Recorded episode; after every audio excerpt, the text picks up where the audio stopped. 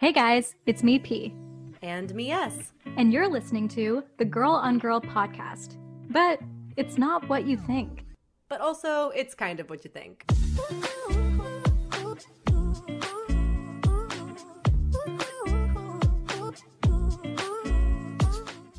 Okay, here's the deal.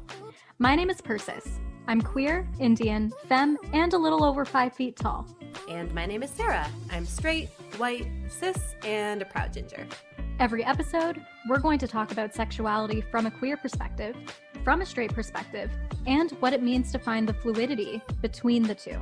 We're going to talk about taboos, labels, dating, awkward moments, pop culture icons. We're also going to talk safe sex, self discovery, discrimination, and what it means to be a queer minority.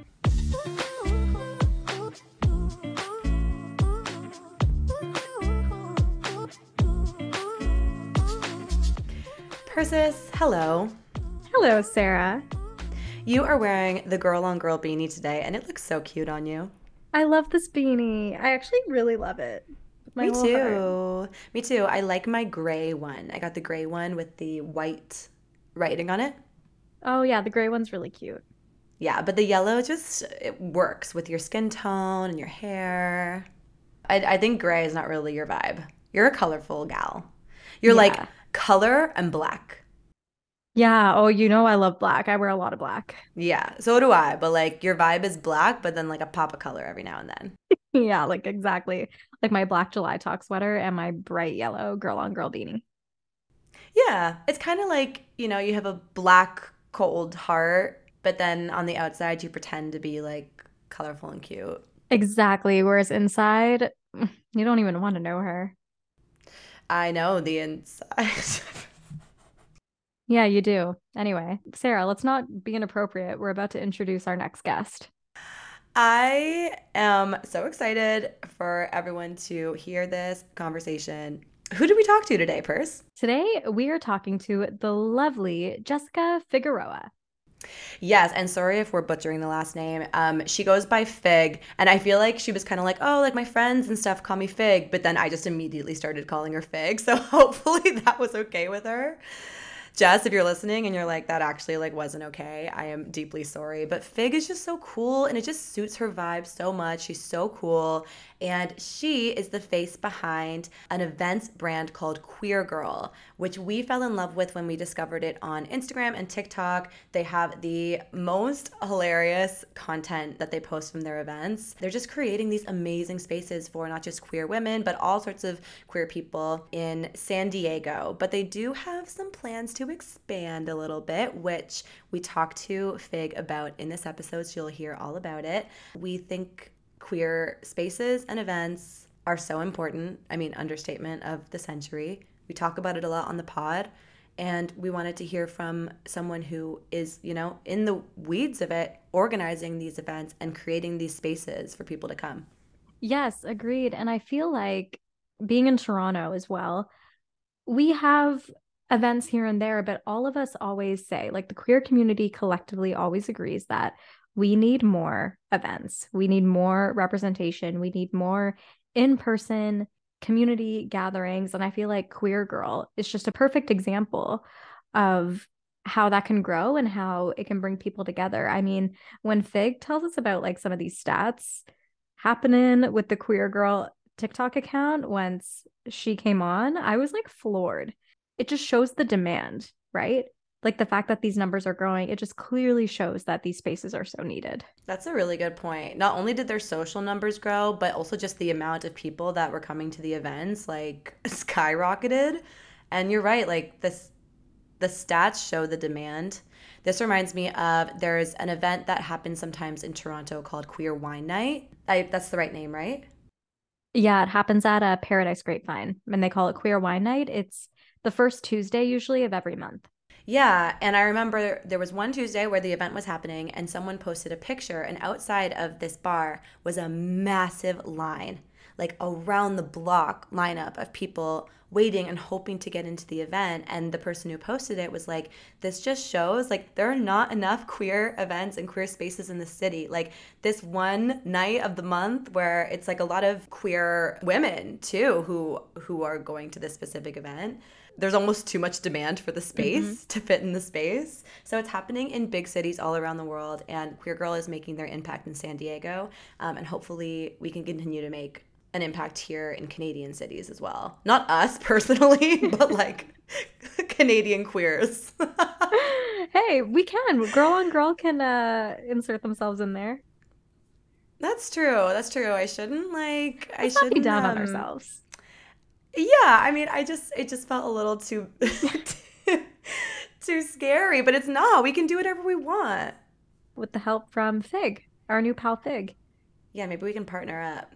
Yeah. Do you hear that? Fig, are you listening? Fig, are you still there? Fig. Girl, we've been talking. You haven't said a word. Where are you? okay, anyway.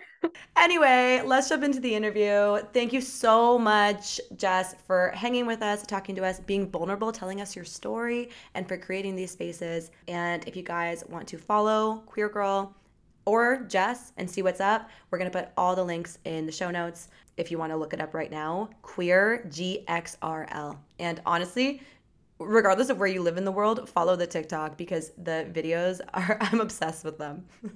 me too. Me too. They're really funny. And listen, us queers can sometimes be a little toxic. We can be a little spicy and uh, the questions asked definitely do not they're not like tame like they definitely like get right to the right to the root of everything and the people who go to the parties they're not afraid to just like be themselves that's what makes the video so good it's so good and i just can't wait for purse to go to her first queer girl event and get on the video because i feel like you'd have some good responses yeah we'll see no pressure don't don't no put me on the spot no pressure but I would like you to be featured in one of them. Yeah. Okay. Sounds good. I'll go to San Diego.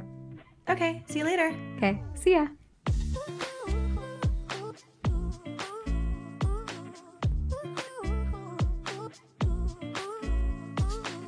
Hi, Jess. Hello. Hello.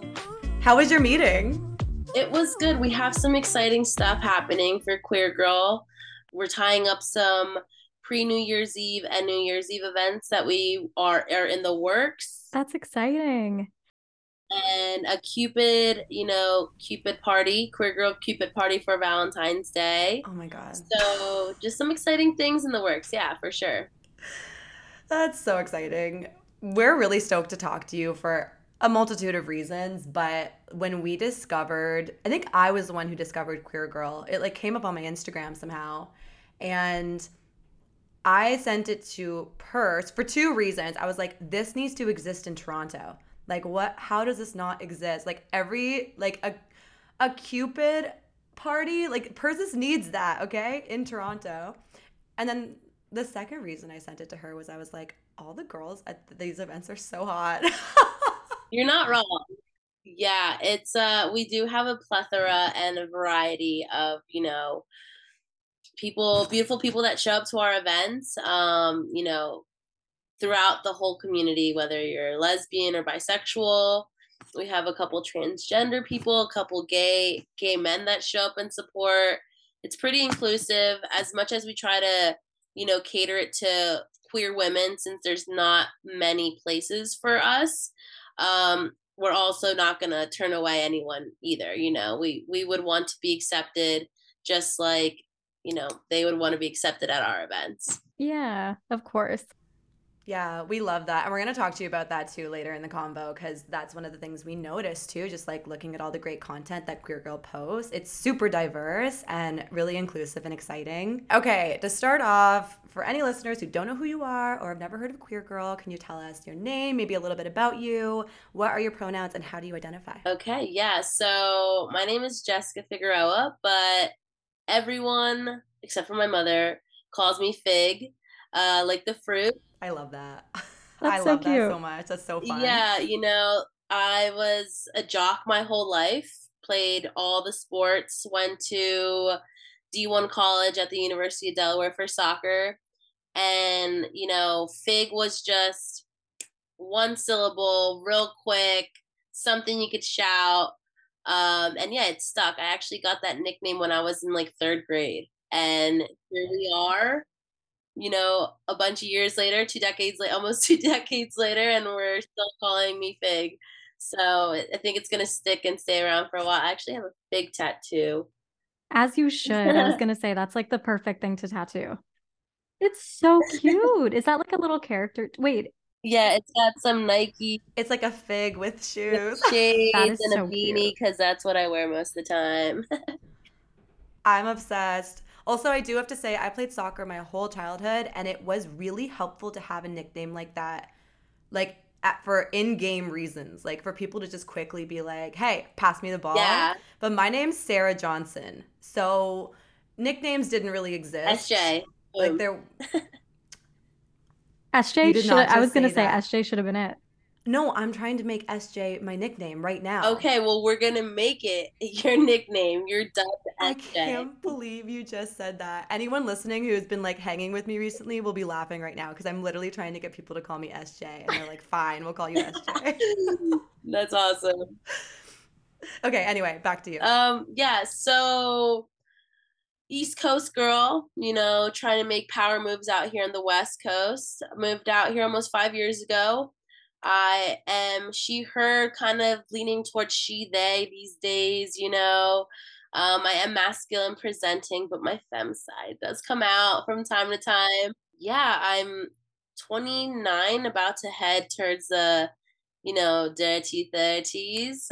Oh, that's exciting though yeah um it's like exciting but also like ah like is this where i should be in my life right now? Like where where does that? Um, relatable relatable.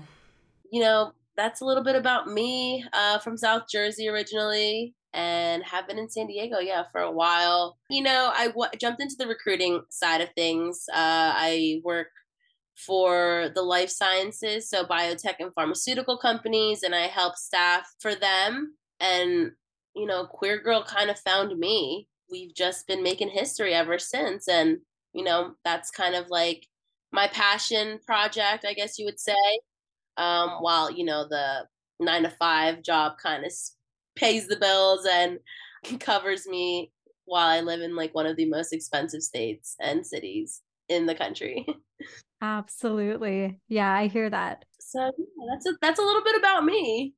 Um, but speaking of Queer Girl, and we're obviously a queer podcast, do you remember the first time that you realized you might be queer? And did you have like an aha moment? Yes. So, you know, being in like a small Jersey town, it's like you deal with a lot of like whispers and, you know, a lot of people talking about you. And I come from an immigrant family, um, first generation Mexican. So, you know my parents are very you know make sure you're you're presentable or you know what you do like your actions and you know how you represent yourself represents our family. So i was always kind of like dealing with internalized feelings when it came to women. So being around sports and jocks and like all that was very um, eye opening to me. And I think that's when I started to like feel certain ways about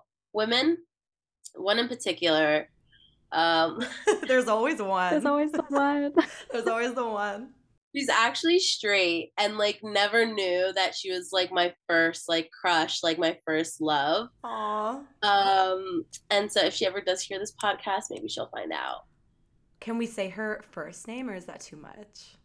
Her first name is Cassandra, but she goes by Cat. I call her Cassie. I've called her Cassie my whole life. Okay, Cassie, if you're uh, listening. Uh, yeah, Cassie, the cat's out of the bag. Um, but no, she was like my teammate for the state of New Jersey. So it's like all the girls throughout the Jersey area come together. So it's north, south, central, whatever. We all come together to represent the state.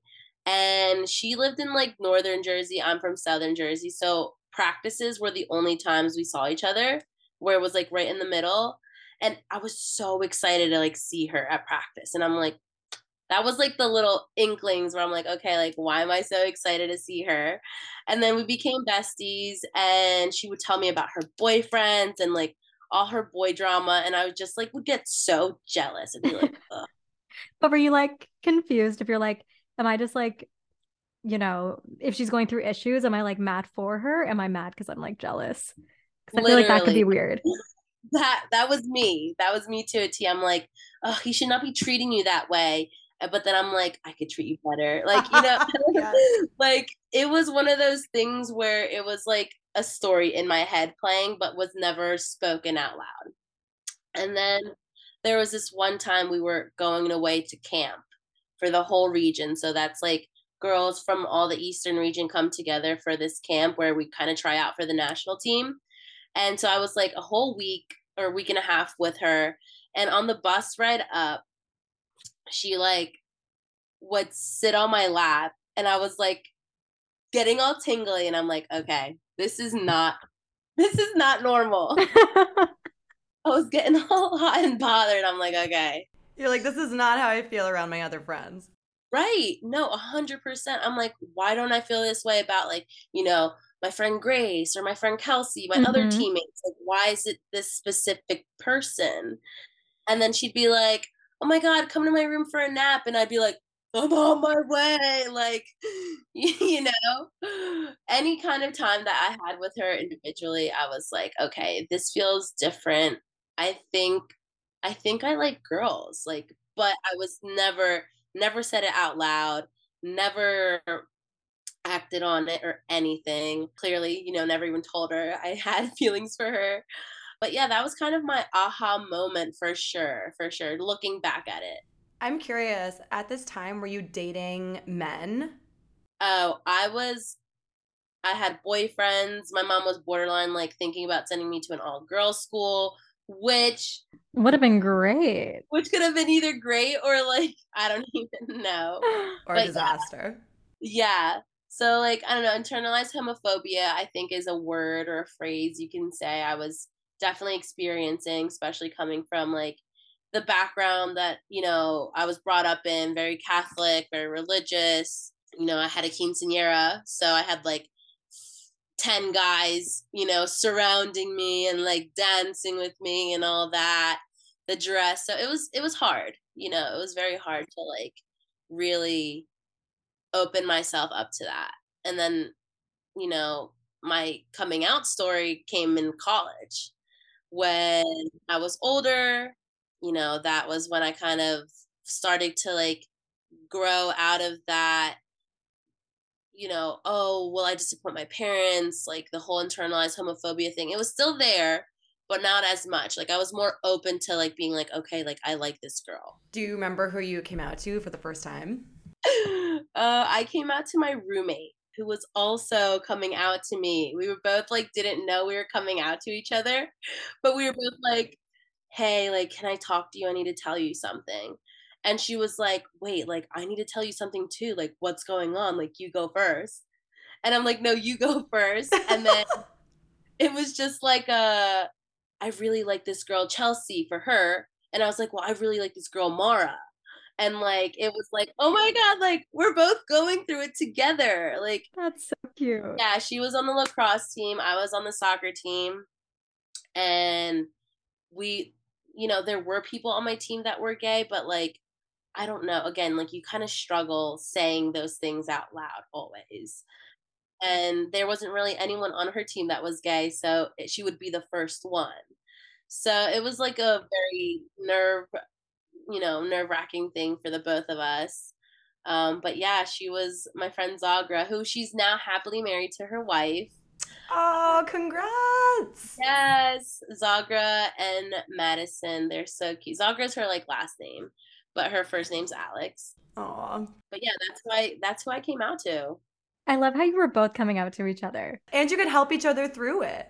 We did, honestly. It was great. And then, you know, once I told her, I told like a couple other people it was easier you know to like start saying like a couple of my teammates knew a lot of them didn't as well and then my other roommates knew obviously because like mara kept on sleeping over and like why is she sleeping over a lot? And I'm like, I don't know. Like she doesn't Slumber like party. Yeah, like we're just trying to make it up. Um but yeah, it was kind of harder on her end because she like came from a I thought my parents and my family was like super religious, but her parents were like next level. Like they went to daily mass, they owned a Chick-fil-A. Like, yeah, it was it was tough because our relationship ended up being a secret for five years. I'm sorry. Oh, that's really, really hard. Five years, that's a long time. It is.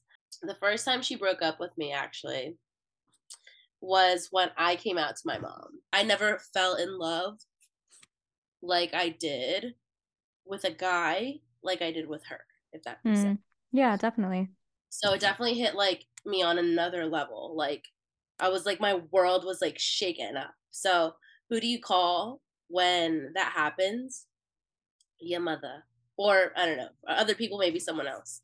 And I was like, it was like midnight, like my like midnight, and she was in Jersey and I was in Delaware. And I was just like hysterical on the phone. I was like, I just can't tell you. Like, I can't tell you, but like, I'm just like, I need you, blah, blah, blah. She's like, You're scaring me. Like, what's going on? Did you get arrested again? Like, because I got arrested. I got an underage um in college. And she was just like, I was like, no, no. She's like, okay, I'm on my way.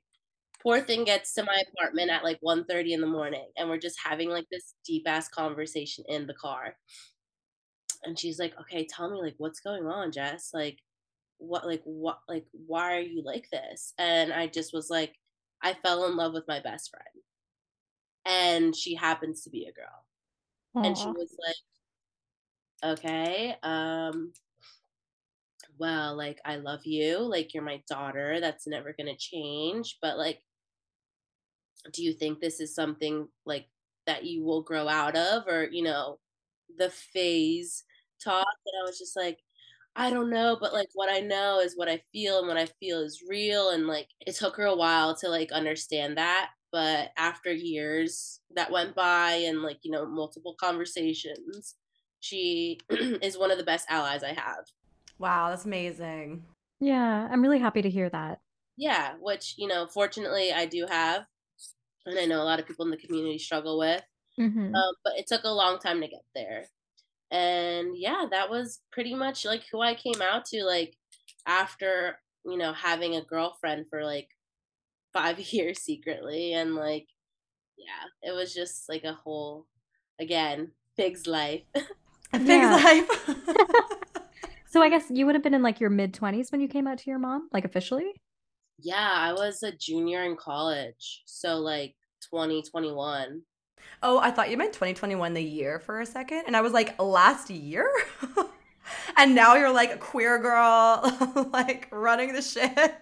so that's hilarious no i was like 20 21 years old yeah when i when i came out to my mom It's so great that you could call her, like, despite anything, just call her to come comfort you. Like, just in general. And that she would drive over there and be at your house at 1.30 in the morning. yeah honestly i we've had her we've had our ups and downs but she will always show up and like she's proven it to me proved it to me multiple times and i'm super grateful for like my mom she's actually my friend's go-to for like any advice or like for problems or like She's that mom. That's very sweet. you had your coming out. You went through your big first breakup. I feel like every guest especially like queer uh, female guests we have on when they talk about their first breakup it's like it is a fucking turning point. Like it is something else. And now you're here today and you are the founder of queer girl. So can you tell our listeners in case they don't know what queer girl is what it's all about and how you got inspired to start Queer Girl was actually founded in 2017. His name is Ben Greschler.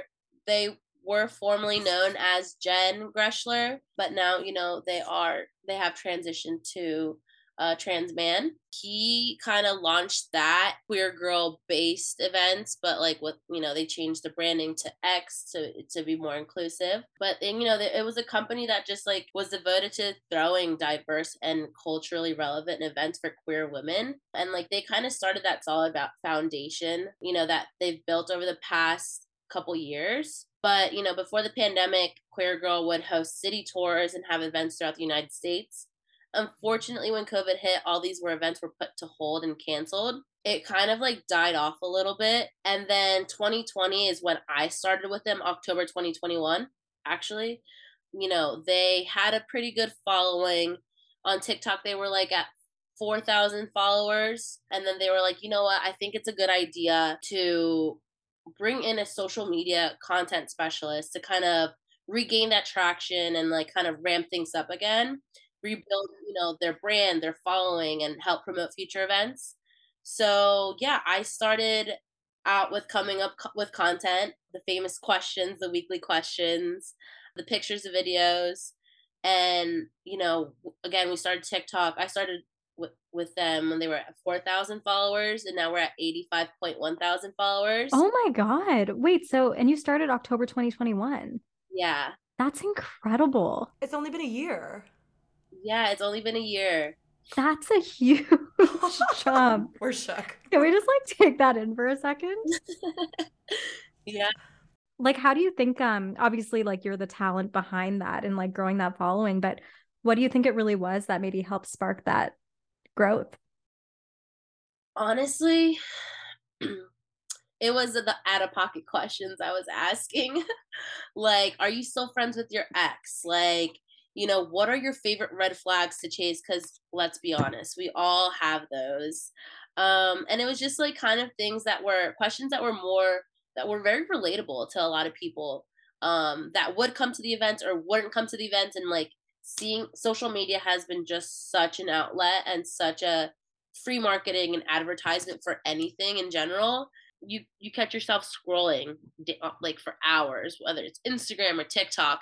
So we figured to like really hone in on that platform and kind of just how do we get people engaged? What's what's it going to take for people to like come to these events? We so again like in october 2021 they were just starting to come out with events again. Our contract ended and they weren't really doing that well um, the venue was really hard to fill because it was so big and it was on a sunday and so you know i took it upon myself to find another venue and to kind of try to find another day, another day where people would like go actually go out. So I went to the hole in the wall, which I would go with my friends. That would be like our little spot where they do karaoke, pitcher drinks.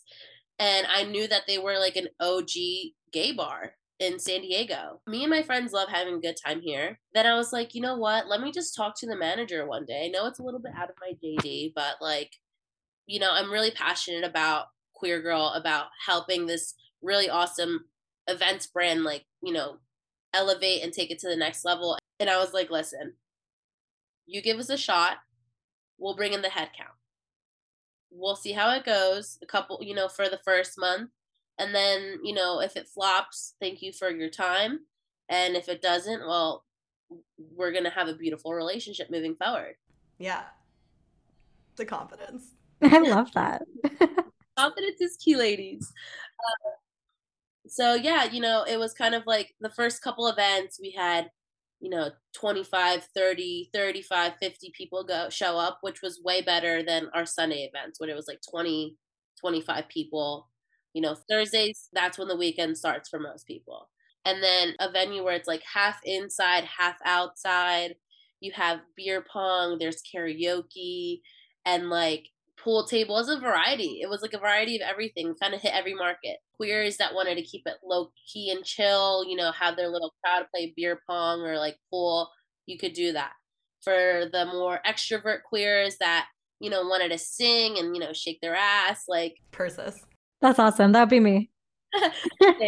that kind of just started flowing. You know, our TikTok videos, I think, really, really helped that. You know, people would be like, oh my God, I want to be on the TikTok video. I want to answer the question. Like, people would come solely for the video because again social media yeah okay and like not to interrupt you but just for any listeners who haven't seen the videos that fig is talking about right now go to the queer girl socials right now tiktok instagram it's queer gxrl and these videos like this is what made us fall in love with queer girl all the way up here in canada like because you are asking like i mean i guess pretty basic questions in a lot of ways. Yeah like what was the example you gave you just gave it was something about your ex it was like are you still friends with your ex? Okay yeah. So like a pretty simple question you might ask your friend but the answers you get are so good so funny. And the way you edit them i don't know if it's i'm sure it's you editing them i don't know. They're so good. So guys like go watch all of them. Like you could i could scroll for hours just watching them. They're so good. Every time i see a new one i'm like purse there's a new one well, that's really great to hear. And that's great feedback because, you know, sometimes it can get a little redundant. You know, sometimes I'm like, okay, like what questions do I ask? What questions do I don't ask? Like, is it okay to repeat the questions? Like, you know, like last week I did a truth or dare. And some of them were really funny. Um, I got a lot more truths and dares, but there were some people that were like, that did say dare and i was like okay well like you know what i dare you to go get a consensual kiss from someone that you think is cute like you know let's push the boundaries a little bit. It happened. They got a consensual kiss and the girl was like the girl that got kissed i was like thank you so much for being a good sport you know she was like oh my god i think i just caught feelings. And you're like did i just start a relationship? Right literally and then i go up to my friend that i like went and was like dared them I was like, yo, I mean, that girl caught feelings over there. I mean, if you want to shoot your shot, she was like, oh my God, really? Like, I'm going to go find her right now. So I was like, planting the seed. Um, and you also had you someone in that video, someone said dare, and you dared them to just get someone's number who they thought were cute. I'm like, who knows? They could be texting right now, setting up a date. Yeah. Like, who knows? Exactly. So it's I like to have fun with it. Um, I do a fruit roll fruit fruit roll up champ uh challenge where it's like, you know, let's see what that mouth do, let's see what that tongue game do. Have it like, yeah, literally like a straight person versus like a queer person. Exactly, exactly. and can Sarah and I, I do it? Lose. Let's do it. We should do it. Do it. but yeah, I think those definitely helped. You know, we've had people from New York New Jersey, people on the East Coast come to our events and be like, "Hey, like I found you on TikTok. Hey, I found you on Instagram. Um, can we be on the video?" People from from Tennessee, people like I'm not kidding you. Like I didn't know these videos were going to take off like that and like really hit different geographical areas. Um, but I'm glad it did because, you know, I've seen a lot of really cool and diverse people come to these events. And yeah, I mean, I guess I've been dubbed like the face of Queer Girl and like the one that does the questions. But at the end of the day, it's more than that. Um, it's super rewarding. A lot of people have come up to me thanking me that they found their friends, people that are new to the area, people are like little gaybies uh, that, you know, needed a place to come and feel safe and make friends and you know they were like you helped me do that. I actually found i met my girlfriend at one of our events no. yeah you can find love in a hopeless place people. That's awesome. Can you tell us the story about how you guys like connected at this event? So it was actually i asked her a question and i was like wow like i kind of like like her vibe her energy. I'm an energy person like i'm a vibe person and like it's also kind of like you know doing the tiktoks and stuff it, it's it gets me to meet a bunch of people and like step out of my comfort zone too and so it's funny because she's not really like my type i guess you would say um i go for like super super femmes like i guess you would call them pillow princesses i don't know Persis can relate I, I love femmes too. I really yeah. love femmes. Yeah. You know, I, I don't know. I, it's just a thing. Um, I like a little dom femme though. That's the one that I have. She's Oof. quite the dom femme. She was like very like like STEM, like you know, like uh androgynous kind of presenting. And again, I go for the girls that have like their lashes, the fake lashes, like the whole shebang. But it was something about like her energy, something about her responses that really kind of was like, I want to know this person more. but like I was just getting out of a relationship, a pretty unhealthy kind of toxic one you would say you know i kind of just want to know them as a person like you know let's let's get to know each other that way. But i was so out of the game that i didn't even know how to like hey like do you want to be friends? Like i just didn't know how to do it. So i sent one of my bouncers. I was like hey can you like go get her talk to her? Like just joking around like didn't think he would do it but you know i guess he followed my orders pretty he took them pretty uh to heart and was like okay and like went over there and she was kind of like oh my god am i getting kicked out? I saw it from the distance like from afar and i was like oh my god he's doing it. And she came over and was like so like you wanted to talk to me? That would intimidate me. Me too.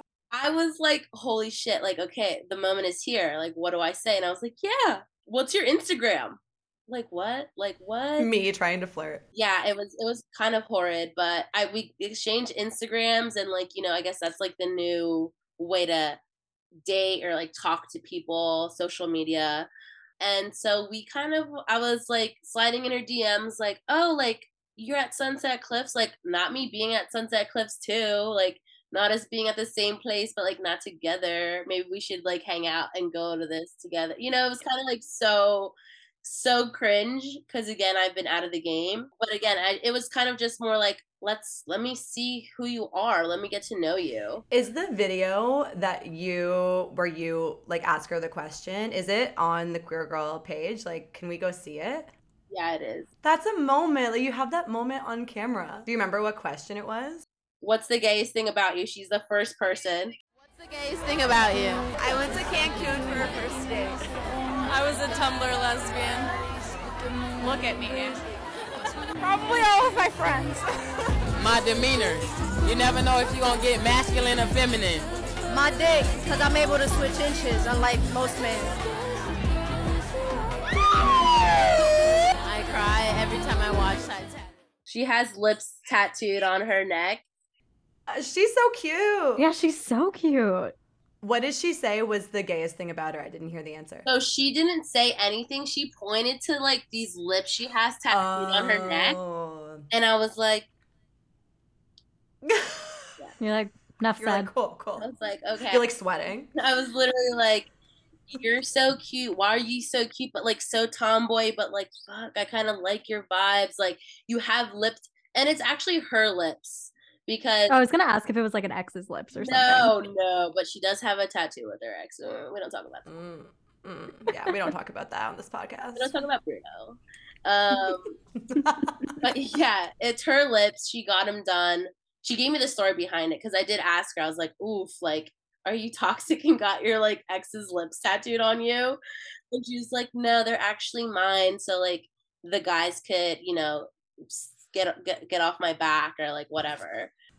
Something being being a straight girl dealing with straight men all the time i can tell you that that probably would not get them off your back. Like it would just make them co- like more come more to be honest to be like what is that? Tell me more. Literally i was like and she kind of still deals with that and i'm like looks like that tattoo backfired.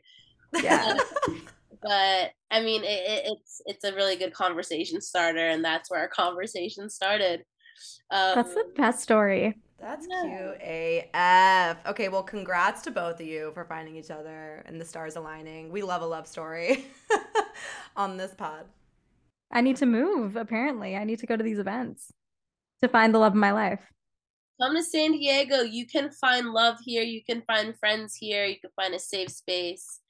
It's it's it's funny. It's rewarding. It's it's all of the above. It really is.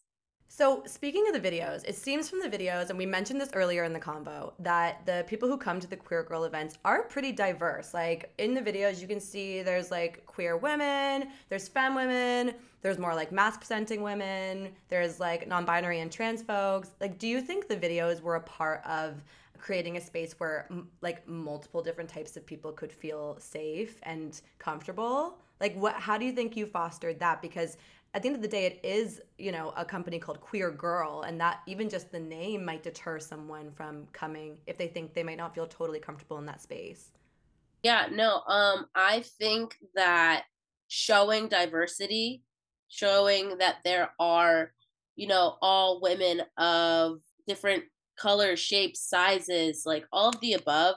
I think that was really important to kind of hone in on because of that reason, you know. So we wanted to be relatable, these questions to be relatable, the audience, the people that they would be around to be relatable, you know.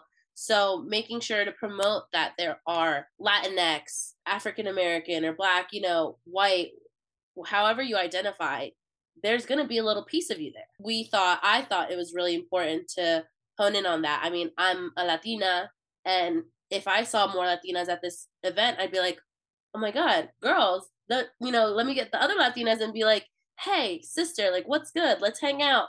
You know, kind of really find a community within the community. I think that was really something that was needed and important just so we can get people from all walks of the earth to come through. Again, it was and it is still is, you know, targeted for queer women, but we we have a lot of allies come. Um, we have a lot of, you know, gay men come, which is like, you know, really kind of like a little bit of a shocker. But it was also really cool to see because, you know, they have their own spaces. The most of the areas in San Diego in Hillcrest are catered to gay men, except for the one lesbian bar, which is Gossip Grill. Um, that is, you know, for lesbians or queer women but everything else is for gay men. So for them to already have their spots and then want to come to our events, I was like, okay, wow, like we may be the commodity, you know, the hot commodity or like a little bit something seems like it. You know? Yeah. That's interesting. And so right now, Queer Girl is just doing events in San Diego, but do y'all have any um, plans to expand anywhere above like the border? Maybe one day west end of Toronto, close to me. Okay, perfect. Good to, I'm gonna write it down. At Persis's house. Yes, and your home address. Yes, send me the Addy. Um, so yeah, right now we kind of really wanted to hone in on our city, and you know we have a year of ramp up now that we have the following now we have the now we have the audience we're seeing the demand and other places. We ha- have in the comments are you guys coming to florida? Are you guys coming to georgia? Oh i need to get out of arkansas or wherever you're at you know? It really is something that like okay maybe we need to start doing city tours again. Maybe we need to you know hit these different demographic areas that need a space so we do have a couple things in the works. LA is something that we're working on next since it is a little bit closer. Um, we definitely want to hit the state of California, the Bay Area, and and start shifting and moving to different other states. Toronto could be next. I would love that. Yeah, it is. It is in the works. It is in the plans. We just need to kind of find a venue that will have us you know and that's that's another thing we don't want to take away from from their nights and take away from you know whatever they have going on. Um and i think that's like the biggest challenge right now is finding a space from here you know and trying to coordinate something and getting all the logistics but it is something that we are really working on. That's great news. That's the answer we're hoping for the queer girl could be coming to a city city near you for sure. Whenever you announce you're coming to just Canada in general, we'll spread the we'll spread the word. I mean, if you have any good places that would be open to having our events, feel free to shoot them my way. And who knows, it could be in this upcoming year for sure. Absolutely. I already have like places in my head I'm thinking could be really good spaces for a queer girl event. Me too. We'll send you a list. capacity not this past week, but last week we had 530 people come to our event. Oh my Whoa, god! Wait, what? Yeah, yeah. I didn't know that it was like that. That's where you guys were at now. Oh, on our weekly basis, yeah. It, well, that was our number consistently, like all summer. Now that it's like local summer, you know, whatever, it's ranging between the 300 to 500 range. Yeah, it's cuffing season. Everyone's staying cozy. So maybe we'll take my apartment off the list. Um yeah. I mean, we could try. Yeah, I think it would be cozy. It'll be super cozy. No worries. Okay, before we say goodbye to you, we want to talk a little bit more about the importance of queer spaces and events in general because even in big cities, there is like such an unmet need for queer spaces and events. Persis has experienced this in Toronto firsthand, especially for queer women, like you said earlier. This seems to be historically more spaces for gay men than gay women. Why do you think that is? A couple things. So I think a lot of the people in the community are stuck in a sort of time era where like maybe the gay men, you know, Harvey Milk, all of them kind of ran ran things. But let us not forget that the lesbian women and other people in the community were also a part of that and helping that and like getting us to where we are now. We're also in like a new generation. There's a new generation of queers that are identifying as whatever they do or whatever they are and it's like we need to have more of a space for everyone not just a specific group of people and we see that across the board i mean to only have 25 bars for lesbian women in the whole country that's that's pretty sad wow i didn't know that was the stat in the states yeah in the states in, in the united states there's about 25 lesbian bars, if I'm not mistaken.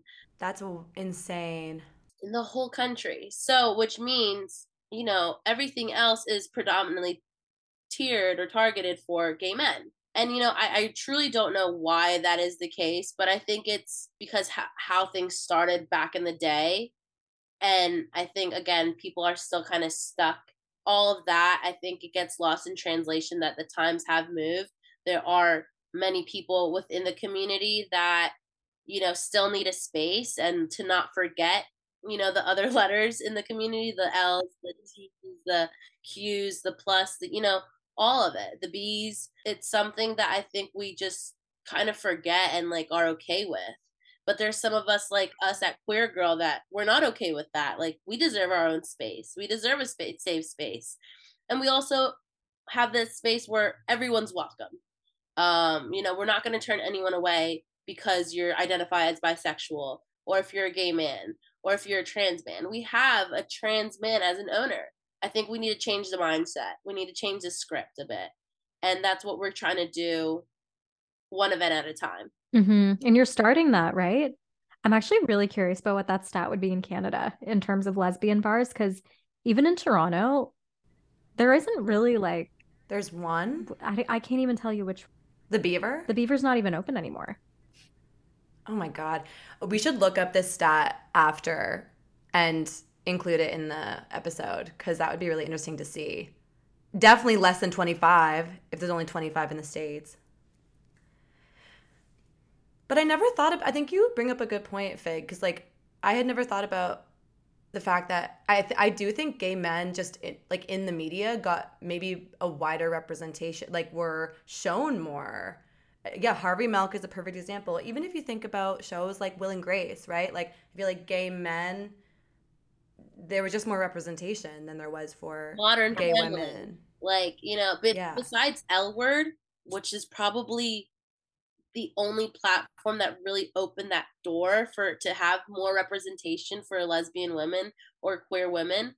I you're right. I don't really see that many people like Ellen DeGeneres. Yes, she was probably one of the only people, but everyone else is kind of like more leaning towards gay men representation, um, which there's nothing wrong with that. It just like you know there's more to the pie, you know, and yeah, I think it's something that we need to change the script and hopefully we can do that and have more representation across the board and having more spaces for people, you know, mm-hmm. to come. Absolutely. And even just to touch upon this quick too, we are coming out of like COVID times. Why do you think in person events are so important, especially for the queer community? Uh, I mean, I know myself. You meet your girlfriend. yeah, you're like that's how you meet, meet your SO. that's so funny. Yeah, no, I think I think it's I think human interaction in general is something that is needed. Um across the board, whether you're straight, whether you're gay, whether you're bi, whatever it is that you identify, that human intera- interaction really goes a long way. And it it doesn't keep things as surface level. I think behind after like when the pandemic hit, everything was kind of more like behind the screen, you're locked in, you're kind of like going through this weird weird phase mentally, emotionally, spiritually, and it kind of flipped your world upside down where you're like, okay, like, you know, not like being behind a screen is is it feels safer now. In hindsight, it's like we need to bring back that human interaction. We need to bring back that like human like uh presence, that genuine that raw connection that you can't that you really can't get behind a screen really like when you have someone there that you could physically touch or if like you know you're having a real hard conversation you can't hug the screen and feel that same thing right? When you're talking to them and you're talking to them about something deep and you want to show some kind of affection or or you know whatever the case may be you can do that and it's like wow like that touch you know that um in-person smile it goes a long way. It's not it's not like a filter you know takes the filter away um and i think that's what's really important and you know just to get like back in touch with humanity. I think we've all kind of lost a little bit of that during the pandemic and it's really important to be able to have those in-person interactions. They could go a long way honestly. You know a hug really could go a long way. Well, and even what you were saying when you were telling the story of meeting your partner, you were like, "Oh, I'm such an energy person," but that that is a that is an in-person experience. That's like something that you have to be with them to know. And you could have maybe seen her. Sorry, uh, what are her pronouns? She, her. Yeah. You could have seen her on like a dating app maybe and been like, "Oh, that's not my type." and sw- you know what I mean? And like swiped away, but you met her in person and you were like, there's something about the energy. You wouldn't have got that through a screen. And it like, I think that can happen with friendships too. Exactly. No, you, that's literally a perfect example. Like, if I saw Angie on a screen, I probably would have been like, mm, I don't know, she's a little bit too masked for me, or yeah, is a little too androgynous for me, and I would have swiped left or you know instead of swiping right but because she was right in front of me her responses her like that human interaction the energy the the vibes that were passed like i was like whoa i actually kind of want to know who this person is a little bit more yeah you're not hiding behind a screen messaging it's like raw authentic and i think that's what a lot of us lack in these days and what we need more of yeah and as much as we love in-person events, like you with your videos, we've been talking about this whole combo. Like you have created a online queer community, which we've talked about on the pod a bajillion times. Online communities are like just vital for queer people. Like, how do you feel about that digital community? Like, obviously, it means that you have people coming into the events um, to meet in person, but even people like us who are who have never been to an event because we're in another country, like, how are you fostering that digital space? And do you have any plans like anything you want to do with that digital community? That is something that i personally have been like kind of taking note of. Um i definitely want queer girl and this is something that you know again i have to talk to ben with um since it's not my baby it's kind of like his baby that i'm kind of like you know nurturing a bit cradling yeah but yeah, you know, I want to, to I want us to be able to have like uh, a philanthropy piece to it. You know, give back to our community, to the LGBTQ plus youth, um, and then yeah, create that space where it's like almost like a little hub, like where people could kind of like lean on with each other. Like right now during the holidays, not a lot of people have that opportunity to go home for Thanksgiving because of XYZ reason. Even though people are, you know, in Canada or in New Jersey or wherever they may be, they they know they have a community that they could lean on during this time that a lot of people may be going through the same thing. Um, and so that is something that we're kind of trying to figure out how we can kind of hone in on that because there is you know, there are a lot of people from all over the place that we see on Queer Girl that are like, oh my gosh, like you need to come to this city, you need to come to that city, or like that are like talking about their personal experiences because of the prompt and then you know connecting with each other that way so that that does bring a good point and like that's something that we definitely need to brainstorm because there is there is that you know group of people that demand i guess for an online community. 2023 is going to be a big year for queer girl I, I think. think. so. I think so too. I think so too. I'm really excited um, about it and hopefully you know we don't disappoint.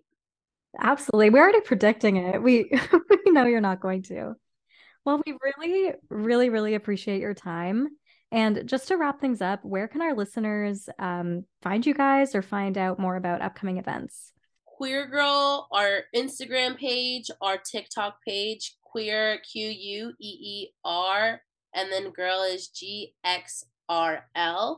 um, you could find out our events through there and Eventbrite. We kind of do a lot of our events through Eventbrite. So, you know, you could follow us on there as well to stay tuned for, you know, our Cupid party that we're going to have in February, um, our New Year's, a pre New Year's Eve and New Year's Eve party that we, we're working on, um, our Pride party, all of that good stuff. You could follow us on that yeah, you know, if you want to connect, you could reach out to my personal page, uh, fig underscore Jess. And, you know, if you're a DJ influencer or someone that wants to share their space with us to create these events, wherever you may be, we are very much open to that. And we'll we'll link all of that stuff, guys, in the show notes for this episode. So if you want to just go there, you can easily go over to the Eventbrite and to all of the social platforms. Awesome. Well, I super appreciate you guys for, you know, having me on your show and, you know, letting me talk about Queer Girl and what we do and how we really want to, you know, bring the community into a personal and, you know, in person and as well as online. We just want to create a space where where everyone can kind of just be themselves, find love, find friends, and have a good time. You know, life's too short. Life is too short. And thank you for creating that space and for all the work you do. We cannot wait for y'all to come to Toronto. I'm currently in Vancouver, but I mean, Vancouver also has a lot of great spaces you could do it at. So I'll send you a list. yeah, we got Canada covered for you. Yeah. No, you guys are the best. Thank you so much for, you know, doing what you guys do. Um, I'm really excited to see what comes, um, you know, on Girl on Girl podcasts. And yeah, we'll definitely definitely have to do this again. Of course. Let's do it. We'll do a recap November 2023. yes. And see how you guys just like took over the world. Basically. Exactly. At this point, if we can even reach you. Yeah, you'll be like, I'm too big for you. No, never that. Never that. Some international um, ideas have popped up where, you know, maybe Queer Girl goes to Mexico or, you know, We'll see. Canada. I'm so excited. Can't wait. Guys, stay tuned. Follow Queer Girl, and you'll get all the updates as it happens.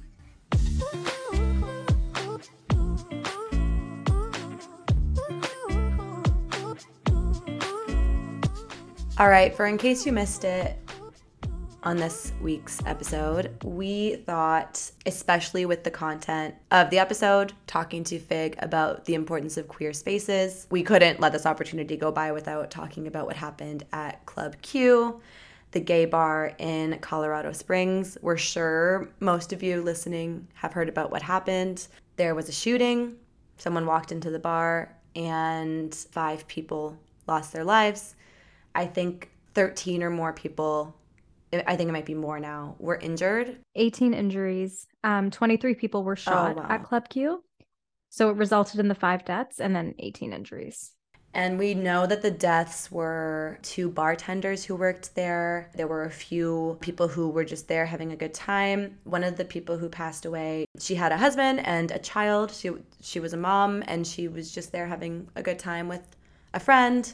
Sometimes it's hard to even know what to say when sometimes it's hard to know what to say, you know, and where to start because it's like getting exhausting almost. Like It's exhausting. It's not okay. It's mm. heartbreaking. It shouldn't be happening. Uh, I didn't know this, Sarah. The club was actually planning an all ages drag brunch for the Sunday morning in honor of Trans Day of Remembrance. Yeah. And there were a lot of trans people at the bar that night. And one of them is one of the people who passed away. She was a trans woman in who was uh, visiting from Denver, I believe. I mean, yeah, there are just so many things we could say about this. I mean, I was listening to an interview from um, someone who was inside the bar when it happened, a survivor, and he said that it's literally Club Q is literally the only queer bar in like the entire Colorado Springs area. He was like, "This is it for us." He was like, "This place is legendary. It's like won awards." But it's the only space in our community. And he started crying and he was like, What now? Like, where do we go now? Like, this space is not, not like, oh, it's never going to be safe again. You know what I mean? How could it be? You know what I mean? Like, when something that horrific happens inside of it. People go to these places for safe space and to like, I mean, similarly, like what we talk about with queer girl, you know, like they go to find community, they go to feel seen, they're with their people, and this just needs to end.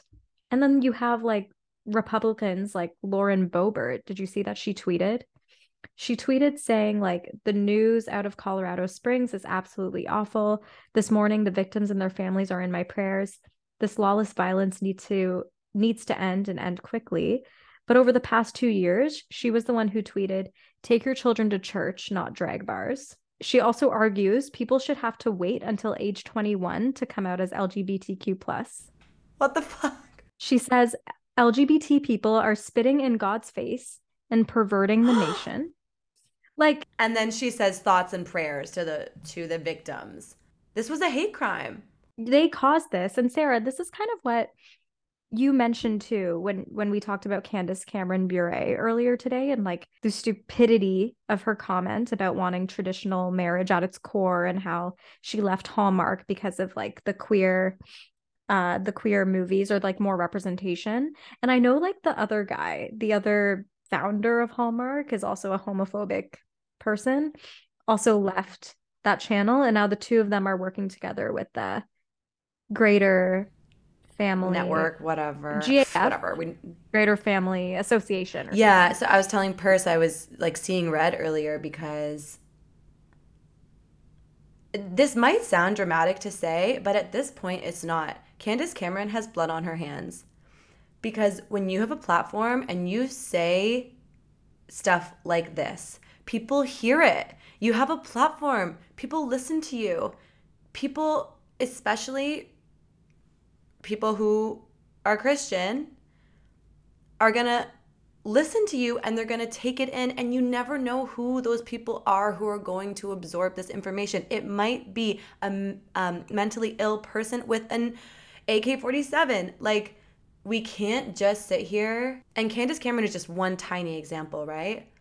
She's just one example but matt matt ziv says here there is a direct correlation between conservatives waging a culture war against drag queens and trans kids and the shooting that happened last night.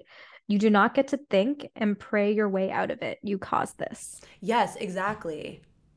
And I just think it's so easy for us, especially with like, you know, like a TV star like Candace Cameron, who like maybe people don't take that seriously. It's easy for us to sit here and be like, oh, well, that's obviously stupid and she's canceled, kind of. Like, brush her aside.